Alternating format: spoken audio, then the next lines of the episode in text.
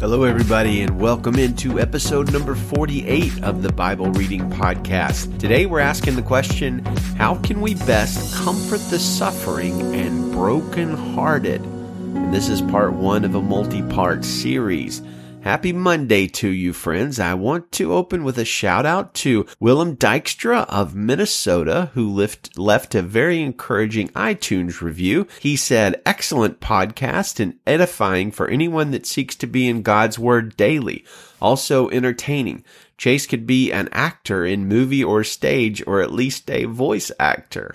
Well, thank you for that, Mr. Dykstra. Uh, I appreciate your kind words and your encouragement. I sometimes wonder if the voices are just merely annoying, but I do try my best and I appreciate your kindness.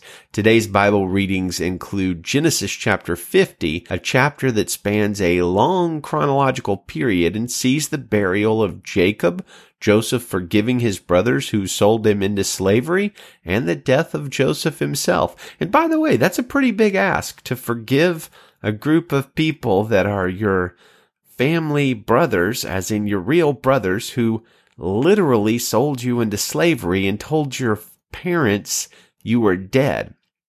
Praise God that Joseph was able to forgive them.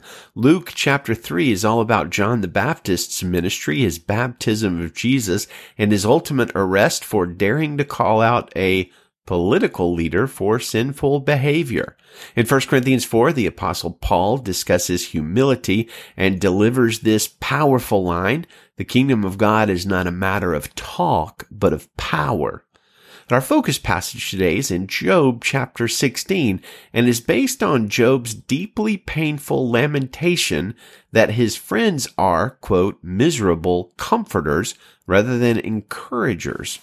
As he says here in Job chapter 16 verse 2, you all are miserable comforters. Is there no end to your empty words? What provokes you that you continue testifying? If you were in my place, I could also talk like you. I could string words together against you and shake my head at you. Instead, I would encourage you with my mouth, and the consolation from my lips would bring relief. Nancy Guthrie wrote a fantastic article on our subject today uh, over at desiringgod.org. And you can find the article uh, by just simply going to our website, BibleReadingPodcast.com for this episode, episode number 48. And you can click the link there, or you can just go to desiringgod.org and search for what do we say to grieving people. But Here's an excerpt, and it's really good. She says, Grief is a very lonely experience. You know, even if all your friends are there for you in the best way possible, your spouse is there for you, all of those things, the essence of grief is a deep, pervasive loneliness, and it means so much for people around us to overcome the awkwardness and maybe even the desire and fears that I'll say the wrong thing to say something. Honestly, the most painful thing is when you've had a loss and loss and someone around you, because of the awkwardness, never acknowledges it. That's what hurts the most because what it says to you is that person you love who died doesn't even really merit a mention. And that's devastating. But for many of us, when you're carrying this huge load of sorrow and you look up and you see someone who is shedding tears, that they are so identifying with your loss that they are in a sense carrying some of the load of sorrow for you, that is an incredible gift to give someone who's grieving. And our question of the day is all about practically how we can help, encourage, and comfort those we know that are going through difficult times. Part of what I'm going to be sharing is from my very first book, which is called Unshackled facing suffering with the real Jesus and not the Jesus of the shack or pop culture Christianity. And yeah, that's the real title of the book. And yeah, it's a bit too long of a title, maybe by about 50 words or so. Like I said, it was my first book, but I will say William Shakespeare said it was the best book ever written in the entire English language. Or maybe he didn't. I've heard it both ways. Suffering is difficult to go through. I imagine I've just blown your mind with that incredibly profound statement, but it might be good for us to acknowledge how hard suffering really is, especially the times when suffering stretches out for days and weeks and months. When we suffer, we want to feel better. We long for it. When our friends suffer, we want to help them. That's a good thing, obviously, if that desire to help our friends comes from a loving concern for their well-being. Far too often, though, I've sort of seen Christians make a bad situation worse by poorly chosen words or empty, you know, greeting card style sentiments. The fact is, when our friends and family suffers, we suffer and we don't want to suffer. We avoid it. So sometimes selfishly, we want our friends and family to stop suffering or at least stop suffering around us so that we will feel better. You know, we're looking out for number one. And that leads us to say dumb things like, Hey, cheer up or wipe that frown off your face or something horrible like, God needed a new angel in heaven or some just dreck like that. Sometimes we fail to be good comforters because we simply want those suffering around us to stop suffering because they're harshing our mellow. Other times, we are like Job's friends and we fail to properly comfort people because we make false assumptions or we make arrogant statements or just say plain old dumb and inaccurate things. Let's read Job 16 now and see how our friends can be impacted when we are miserable comforters instead of healing helpers. Job chapter 16 verse 1 in the Christian Standard Bible. Then Job answered, I have heard many things like this. These, you are all miserable comforters. Is there no end to your empty words? What provokes you that you continue testifying? If you were in my place, I could also talk like you. I could string words together against you and shake my head at you. Instead, I would encourage you with my mouth, and the consolation from my lips would bring relief. If I speak, my suffering is not relieved, and if I hold back, does any of it leave me? Surely he has now exhausted me. You've devastated my entire family. You have shriveled me up. It has become a witness. My frailty rises up against me and testifies to my face. His anger tears at me and he harasses me. He gnashes his teeth at me. My enemy pierces me with his eyes. They open their mouths against me and strike my cheeks with contempt. They join themselves together against me. God hands me over to the unjust. He throws me to the wicked. I was at ease, but he shattered me. He seized me by the scruff of the neck and smashed me to pieces. He set me up at his target. His archers surround me. He pierced my kidneys without mercy and pours my bile on the ground. He breaks through my defenses again and again. He charges at me like a warrior. I've sewn sackcloth over my skin. I've buried my strength in the dust. My face has grown red with weeping and darkness covers my eyes. Although my hands are free from violence and my prayer is pure, Earth, do not cover my blood. May my cry for help find no resting place. Even now, my witness is in heaven and my advocate is in the heights. My friends scoff at me as I weep before God. I wish that someone might argue for a man with God, just as anyone would for a friend. For only a few years will pass before I go the way of no return. What a piercing lamentation and cry from Job, who is going through some of the worst suffering recorded in the Bible. And his friends aren't helping him. They are making it worse because they're being boobs. I would that we not make the same mistake, mistake that we, when our friends are going through suffering, we would be better for them than Job's friends were. Romans 12:15 is one of the most powerful, profound and short verses in the Bible on real friendship and ministry to people in general. And it says, "Rejoice with those who rejoice, weep with those who weep." I was recently in a position of suffering. I've mentioned it a couple of times and I was profoundly helped by friends and brothers and sisters in Christ. Uh, as I said a few days ago, I spent a night in the hospital last week. I thought it was a big deal, but it ended up just being tachycardia brought on by some medicine I take to treat uh, my relatively mild asthma. At one point, however, I thought I was having a heart attack. I wasn't, but I thought I was. And my wife was visiting friends and family back in our home state of Alabama, 2,200 miles away. I was in a pretty anxious state and my wife, you know, being so far away, she didn't really know how to help, of course. So she made what ended up being a very wise and helpful decision. She called our friend and church member Kevin Lowe and told him what was going on.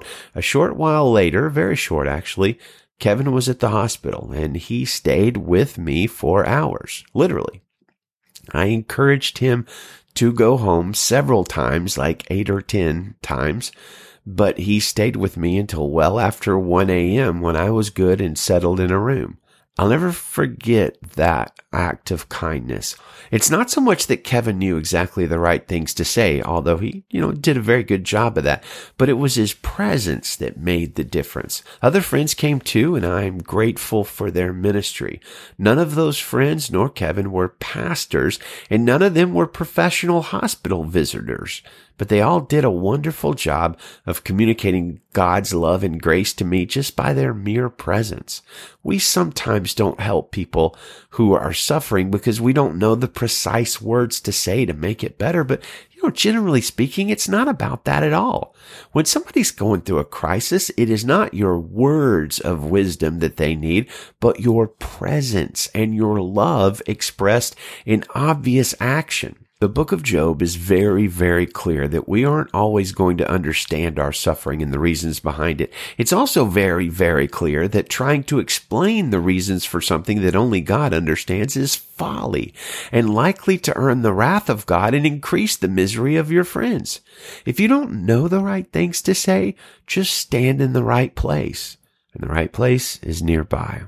A couple of years ago, my wife and I went to the funeral of one of our dear friend's sisters. She died suddenly, and her mother, uh, Mrs. Martin, was left to bury her daughter, something that often happens in this cruel world, but should never, ever happen. Mrs. Martin is a godly, vibrant, and joyful one, woman who has hundreds of friends through the church that she has been a member of for like 30 years plus.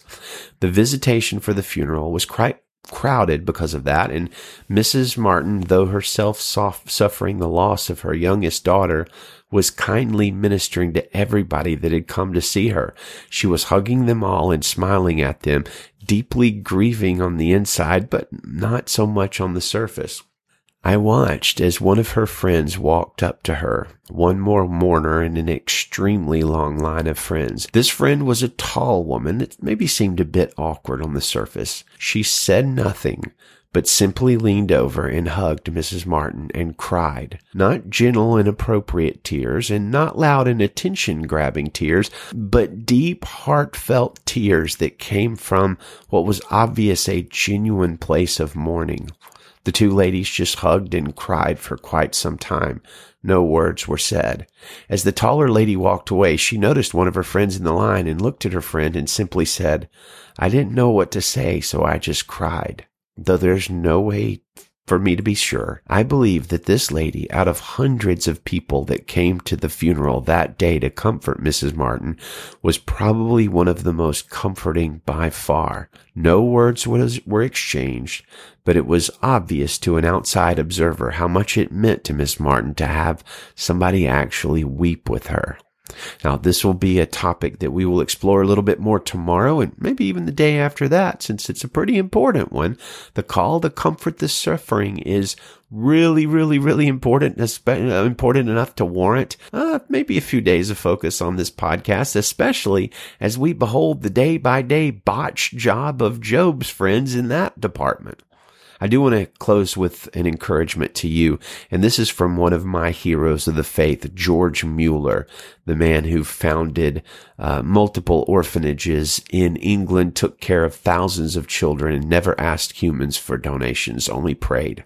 He says this, when sometimes all has been dark, exceedingly dark, with reference to my service among the saints, judging from natural experiences, yes, when I should have been overwhelmed indeed in grief and despair had I looked at things after their outward appearance, at such times I have sought to encourage myself in God by laying hold in faith on His mighty power, His unchangeable love, and His infinite wisdom.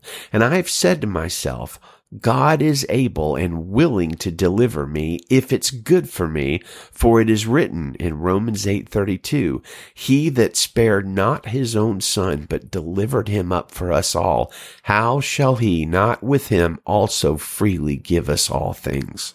Amen. What a powerful encouragement Romans 8:32 is. Now, let's move on to Genesis chapter 50. Verse 1. Then Joseph, leaning over his father's face, wept and kissed him. He commanded his servants, who were physicians, to embalm his father, so they embalmed Israel.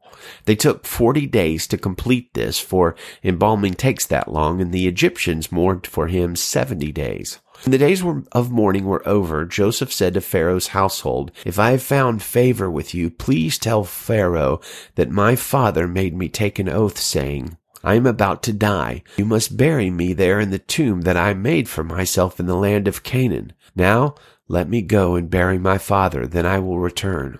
So Pharaoh said, Go and bury your father in keeping with your oath. Then Joseph went to bury his father, and all Pharaoh's servants, the elders of his household, and all the elders of the land of Egypt went with him, along with all of Joseph's family, his brothers, and his father's family. Only their dependents, their flocks, and their herds were left in the land of Goshen. Horses and chariots went up with him, it was a very impressive procession. When they reached the threshing floor of Atad, which is across the Jordan, they lamented and wept loudly, and Joseph mourned seven days for his father. When the Canaanite inhabitants of the land saw the mourning at the threshing floor of Atad, they said, This is a solemn mourning on the part of the Egyptians. Therefore the place is named Abel Mitzrayim. It is across the Jordan. So Jacob's sons did for him what he commanded them. They carried him to the land of Canaan and buried him in the cave at Machpelah in the field near Mamre, which Abraham had purchased as burial property from Ephron the Hittite. After Joseph buried his father, he returned to Egypt with his brothers and all who had gone with him to bury his father. When Joseph's brothers saw that their father was dead, they said to one another, if Joseph is holding a grudge against us, he will certainly repay, repay us for all the suffering we caused him. So they sent this message to Joseph. Uh, before he died, your father gave a command. Say this to Joseph. Please forgive your brother's transgression and their sin, the suffering they caused you. Therefore, please forgive the transgression of the servants of the God of your father. Joseph wept when their message came to him. His brothers also came to him, bowed down before him, and said, We are your slaves. But Joseph said to them, Don't be afraid. Am I in the place of God? You planned evil against me. God planned it for good to bring about the present result, the survival of many people. Therefore, don't be afraid.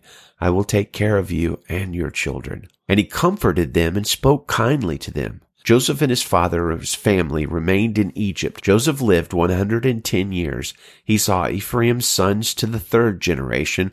The sons of Manasseh's son Machir were recognized by Joseph. Joseph said to his brothers, I am about to die, but God will certainly come to your aid and bring you up from this land to the land he swore to give to Abraham, Isaac, and Jacob. So Joseph made the sons of Israel take an oath. When God comes to your aid, you are to carry my bones up from here. Joseph died at the age of 110. They embalmed him and placed him in a coffin in Egypt.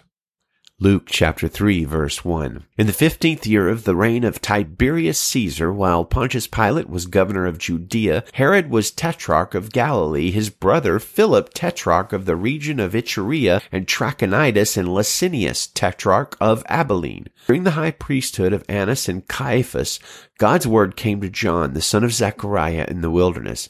He went into all the vicinity of the Jordan, proclaiming a baptism of repentance for the forgiveness of sins as it is written in the book of the words of the prophet Isaiah. A voice of one crying out in the wilderness, prepare the way for the Lord, make his path straight. Every valley will be filled and every mountain and hill will be made low. The crooked will become straight, the rough way smooth, and everyone will see the salvation of God. He then said to the crowds who came out to be baptized by him, Brood of vipers, who warned you to flee from the coming wrath? Therefore produce fruit consistent with repentance and don't start saying to yourselves, we have Abraham as our father. For I tell you that God is able to raise up children for Abraham from these stones. The axe is already at the root of the trees. Therefore every tree that doesn't produce good fruit will be cut down and thrown into the fire. What then should we do? The crowds were asking him. He replied to them, The one who has two shirts must share with someone who has none, and the one who has food must do the same. Tax collectors also came to be baptized, and they asked him, Teacher, what should we do? He told them, Don't collect any more money than what you've been authorized. Some soldiers also questioned him, What should we do? He said to them, don't take money from anyone by force or false accusation and be satisfied with your wages. Now the people were waiting expectantly, and all of them were questioning in their hearts whether John might be the Messiah. John answered them all, I baptize you with water, but one who is more powerful than I am is coming. I am not worthy to untie the strap of his sandals. He will baptize you with the Holy Spirit and fire. His winnowing shovel is in his hand to clear his threshing floor and gather the wheat into his barn, but the chaff he will burn with fire that never goes out. Then, along with many other exhortations, he proclaimed good news to the people. But when John rebuked Herod the Tetrarch because of Herodias, his brother's wife, and all the evil things he had done, Herod added this to everything else. He locked up John in prison. When all the people were baptized, Jesus also was baptized. As he was praying, heaven opened, and the Holy Spirit descended on him in a physical appearance like a dove. And a voice came from heaven. You are my beloved Son. With you I am well pleased. As he began his ministry, Jesus was about 30 years old and was thought to be the son of Joseph, the son of Heli, the son of Matthat, son of Levi, son of Melchi, son of Jannai, son of Joseph, son of Mattathias, son of Amos, son of Nahum, son of Esli, son of Naggai, son of Maath, son of Math- Mattathias, son of Simeon, son of Josech, son of Joda, son of Johanan, son of Rhesa, son of Zerubbabel, son of Shealtiel, son of Neri, son of Melchi, son of Adai, son of Cosam, son of Elmadam, son of Ur, son of Joshua, son of Eleazar, son of Joram, son of Matthat, son of Levi, son of Simeon, son of Judah, son of Joseph, son of Jonam, son of Eliakim, son of Melea, son of Menna, son of Mattatha, son of Nathan, son of David, son of Jesse, son of Obed, son of Boaz, son of Salmon, son of Nahshon, son of Amminadab, son of Ram, son of Hezron, son of Perez, son of Judah, son of Jacob, son of Isaac, son of Abraham, son of Terah, son of Nahor, son of Serug, son of Reu, son of Peleg, son of Eber, son of Shelah, son of Cainan, son of Arphaxad, son of Shem, son of Noah, son of Lamech, son of Methuselah, son of Enoch, son of Jared, son of Mahalalel, son of Cainan, son of Enos, son of Seth, son of Adam, son of God. 1 Corinthians chapter 4 verse 1 a person should think of us in this way as servants of Christ and managers of the mysteries of God. In this regard, it is required that managers be found faithful. It is of little importance to me that I should be judged by you or by any human court. In fact, I don't even judge myself, for I am not conscious of anything against myself, but I am not justified by this. It is the Lord who judges me.